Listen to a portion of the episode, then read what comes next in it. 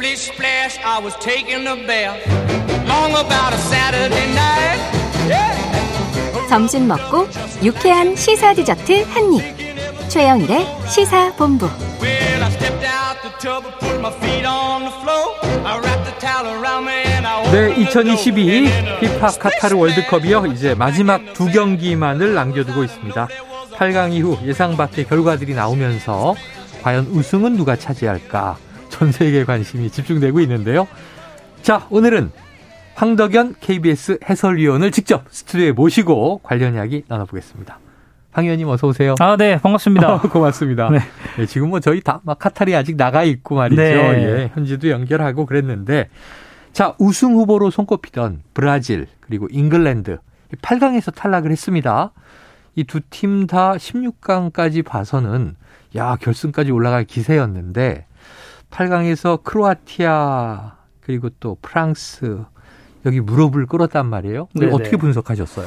어, 일단 브라질은 이번 대회 시작하기 전에도 네. 굉장히 강력한 우승 후보로 네네네네. 손꼽혔었죠. 근데 어 약간 어 속담이라고 해야 할까요? 격언을 어. 좀 빌리자면 아, 네. 이 고기도 먹어본 사람이 더 잘 먹는다고 네. 이게 전 대회 분명히 또 결승까지 갔었던 이 크로아티아가 아. 저는 그런 저력을 좀 보여주지 않았나 최근에 기세를 올렸던 네. 어. 그리고 크로아티아라는 팀 자체가 사실 공격보다는 수비 쪽에 네네 이제 많이. 음. 포커스가 몰려 있다 보니까 결국 단기 토너먼트에서는 미드필더진이나 수비진이 조금 더 좋은 팀이 어, 저력을 보여준다라는 아. 게 저는 이 두 팀 간의 경기에서는 증명이 됐다고 보고요. 네네. 잉글랜드는 사실 뭐 이 팀 자체가 quality는 상당히 좋았습니다만 예. 프랑스도 만만치 않게 좋은 quality를 네, 보유를 네, 하다 보니까 뭐 굉장히 좀 빠르고 어, 높이에 있어서도 압도하는 모습을 보였었던 프랑스에게 예. 어, 결국에는 좀 전력상에서 밀리지 않았나라는 네. 생각을 하게 됐습니다. 전력상에서 밀렸다. 해리케인의 페널티킥 실축이 아, 그렇죠. 아이고 저걸 못 넣어가지고 그런 생각이 운도 작용했나 싶은데 자 어제까지는 이제 4강전이 펼쳐졌던 것이고 결승전에 오를 두 나라가 최종 결정이 됐죠 준결승 두 경기 어떻게 보셨습니까? 네, 일단은 크로아티아는 어, 정말 전 대회에 이어서 저는 네. 아주 주목해. 볼 만한, 예, 네. 그렇습니다. 그런 팀으로 좀 봤고, 어, 다만, 어, 전 대회에서 굉장히 좋은 활약을 했었던 이 마리오 만주키치라는 스트라이커 네. 이후에 공격 진에서 좀 방점을 찍어줄 수 있을 만한 스트라이커가 부재하다라는 네. 게 이번 대회를 통해서 나왔다고 보고요.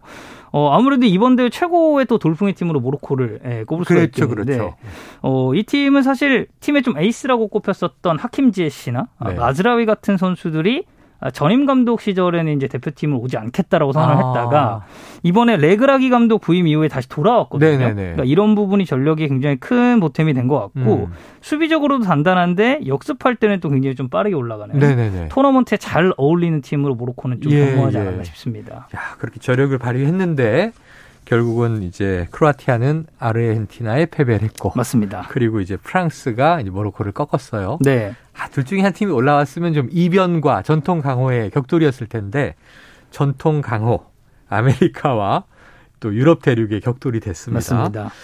자, 3위 결정전, 그러니까 3, 4위 결정전이죠. 우리도 한번 치러본 바가 있는 네. 터키, 지금 튀르키예와 크로아티아와 모로코가 맞붙을 예정인데 좀 어디에 우세를 보세요? 어, 저는 그냥 단도직입적으로만 말씀을 드리면 아무래도 좀 크로아티아 쪽이 유리하다라는 생각입니다. 고기를 먹어본. 아, 그렇죠. 네. 네. 어, 그리고 뭐 두 팀 전부 다 이제 수비적으로 좀 단단한 팀이다 보니 네, 네. 경기는 살짝 좀 지루한 게임이 될수 아, 있겠지만 그래요, 그래요. 네, 경험적인 측면에서 저는 크로아티아가 좀 우세를 보이지 않을까 싶고요. 네. 어, 뭐 크로아티아가 사실 하루를 더 쉬긴 했는데 예. 16강, 8강에서 모두 연장 승부를 벌였고 아, 그랬죠, 그랬죠. 모로코는 한 번의 연장이 있었 기 때문에 저는 뭐 이 부분은 좀 비슷비슷하게 예, 체력 서로 회복은 비슷할 것이다. 예, 공평할 네, 것 같다라는 생각이 듭니다. 자, 이제 뭐 결국 의지력과 투지의 싸움이 될 텐데 네. 예, 서로 또 스타일도 비슷한 축구고요. 그런데 3, 4위전은 약간 또 친선경기 같은 느낌이 네, 있어서 맞습니다. 막 목숨 걸고 하는 느낌은 아니죠. 네, 네. 자, 일요일에서 월요일로 넘어가는 자정에 드디어 결승이 열립니다. 프랑스가 60년 만에 월드컵 2연패를 할 것이냐, 아니면 아르헨티나가 36년 만에 우승하면서 메시의 황제 대관식을 치를 것이냐. 사실 두 나라 모두 우승해 본 지가 꽤 오래됐어요. 네, 사실 뭐 네. 프랑스야 뭐 전 대회 이제 뭐 defending champion이라고는. 하지만 맞아요. 아르헨티나는 이제 월드컵 을 들어본 지가 꽤 오래됐습니다. 음. 이제 마라도나 선수가 아, 그, 오래된 당시- 80년대. 예, 그렇죠. 아, 그렇기 때문에 이게 뭐 리오넬 메시의 정말 말 그대로 뭐 last dance가 될 것이냐, 아, 네. 아니면 뭐 킬리안 음바페의 이 새 시대 축구의 신이 되는 네, 대관식이 될 것이냐. regime change냐. 네, 이 싸움인데 사실 아르헨티나는 오히려 사우디와의 조별리그에서 패배를 한 게좀 네. 약이 된 약이 느낌이 됐다. 있습니다. 네. 갈수록 좀 경기력도 좋아지는 예, 것 같고요. 예. 사실 뭐 리오넬 메시 선수가 펠레나 마라도나 같은 이 위대한 선수들과 비교했을 때딱 네. 하나 모자란 게 바로 월드컵. 그러니까 네. 월드컵에서만 유독 약했어요. 그렇죠. 그 그렇기 때문에 저는 메시에게는 더할 나위 없이 특별한 대회가 될 음. 것이라고 예상을 네. 하고요. 프랑스는 사실 뭐 이번 대회를 치르게 되면서 어, 중원의 좀 주축이라고 꼽혔었던 포그바나 캉테 같은 선수들 네네. 모두 부상으로 아웃이 됐고 아하. 벤제마나 뭐 은쿤쿠 같은 선수들도 네. 부상으로 인해서 낙마를 아, 하게 됐는데 네네. 어, 사실 이 데시안 감독이 선택을 저는 잘 한 것 같습니다. 음. 뭐 기존에 지난 대회에서 좋았었던 시스템으로 회기를 선언을 했고 네. 결국에는 그 힘을 이 결승 무대까지 끌고 왔다. 예, 끌고 왔다라고 네. 볼 수가 있겠는데 저는 예, 사실 그래도 전 개인적으로 전 메시 선수의 네네. 좀 대단한 팬이다 보니 아, 예, 아르헨티나가 우승을 했으면 좋겠다라는 마음은 있습니다만 지금 네. 객관적인 전력만 놓고 봤을 때는 그래도 프랑스가 좀 유리하지 않을까 네. 싶습니다. 아이 또 이렇게 사심을 드러내시니까 저도 대놓고 네. 메시 예찬을 할 수가 없잖아요. 저는 그냥 음바페의 새로운 별이 등극할 것이다. 뭐 이렇게 또 균형을 잡아보도록 하고요. 자 결승전에 대해서 이런 얘기를 많이 하시더라고요. 자 우승국 그러니까 머리는 프랑스인데 가슴은 아르헨티나다. 네. 지금 딱 그 얘기를 해주신 거잖아요. 맞습니다. 자 메시 지금 햄스트링 부상설도 있고 아, 그렇죠. 뭐 나이도 네. 만만치 않습니다. 자 황 해설위원께서는 결승전 지금 어디로 짚으시겠습니까? 그냥 딱 집으라고 하면 그러니까 뭐 흔히 얘기해서 머리예요, 가슴이에요.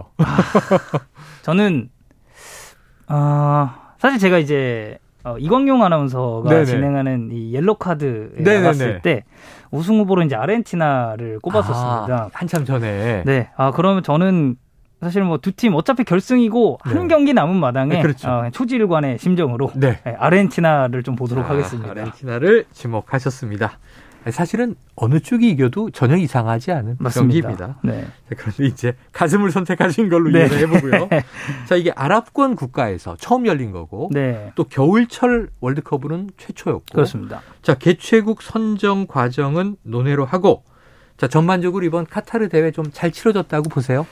어, 네, 저는 뭐 큰 사고 없이 네. 어, 잘 마무리가 됐다고 무난하게. 생각을 하고요. 그리고 뭐 축구적으로 봤을 때도 뭐 사실 대한민국도 이변의 중심에 있었고, 아, 맞습니다. 예, 옆 나라 일본도 아, 마찬가지로 그랬죠. 이변의, 아시아 예, 국가들이. 중심이 있었기 때문에 저는 뭐 몇몇 경기를 제외하면 판정 관련해서의 뭐 논란도 크게 없었기 때문에 음. 더군다나 이제 카타르가 아무래도 이슬람 국가이다 보니 네. 뭐 음주나 이런 부분에 있어서도 자유롭진 네, 않았죠. 엄격했죠. 네, 근데 오히려 그 부분 때문에 뭔가 현장에서의 사건 사고는 좀 덜 발생하지 않았나라는 네네네. 생각이 들기도 합니다. 술은 두바이에서 다들 먹고 네. 가더라고요. 네. 네. 자, 예, 잘 치러졌다. 오히려 그런데 이제 이 건설 과정이 뭐 인권 문제, 아, 그렇죠. 잉글랜드 팀이 뭐 무릎을 꿇거나 네. 또는 이제 아랍권 국가에서 조금 이제 자국 반정부 시위에 동조하는 듯한 정치적인 장면도 있었습니다. 자, 유난히 골대 위로 솟아오르는 슈팅, 뭐 선수들의 축구화가 벗겨지는 장면. 그 옛날에 우리나라 축구 한참 이제 관중들이 비난할 때 했던 얘기인데 이런 거 왜 나왔어요? 아, 글쎄요. 근데 저는 골대 위로 솟는 슈팅의 빈도가 뭐 만났다고 보긴 힘들고 네, 축구화 벗겨지는 건데 좀 많이 본 것 같습니다. 그러게요. 네. 알겠습니다. 자, 이제 북중미 월드컵은 48개국 참가할 예정이니까 바뀌는 거죠. 우리나라 본선 진출 당연합니까? 어, 예, 저는 뭐 무난하게 예, 갈수 있다라고 생각을 하고요. 네. 아무래도 4년 동안 벤투 감독 아래에서 좋은 체계를 구축을 해놨기 네네네. 때문에 이러한 흐름을 좀 어디까지 살릴 수 있고 어디까지 끌고 갈 수 있느냐가 다음 월드컵에는 좀 중요하게 될 것 같습니다. 중요하다. 자, 또 새로운 리더십이 중요하겠죠. 맞습니다. 한번 기대해 보도록 하죠. 자, 어휴, 드디어 얼마 남지 않았습니다. 저도 좀 두근두근 하네요. 지금까지 황덕연 KBS 해설위원을 오늘 처음으로 모시고 월드컵 총정리 마무리를 한번 해봤고 이제 결과만 남아 있습니다. 오늘 스포츠본부 말씀 고맙습니다. 감사합니다. 예, 자 최영일의 시사본부 금요일 준비한 내용은 오늘 여기까지입니다. 참 이슈 뉴스도 많고요. 또 이번 주말 가슴 아픈 일, 또 우리가 뭐 기대하는 일 많이 있습니다. 주말 추운 주말입니다. 잘 보내시고 저는 월요일 낮 12시 20분에 다시 찾아뵙도록 하겠습니다. 오늘도 청취해 주신 여러분 고맙습니다.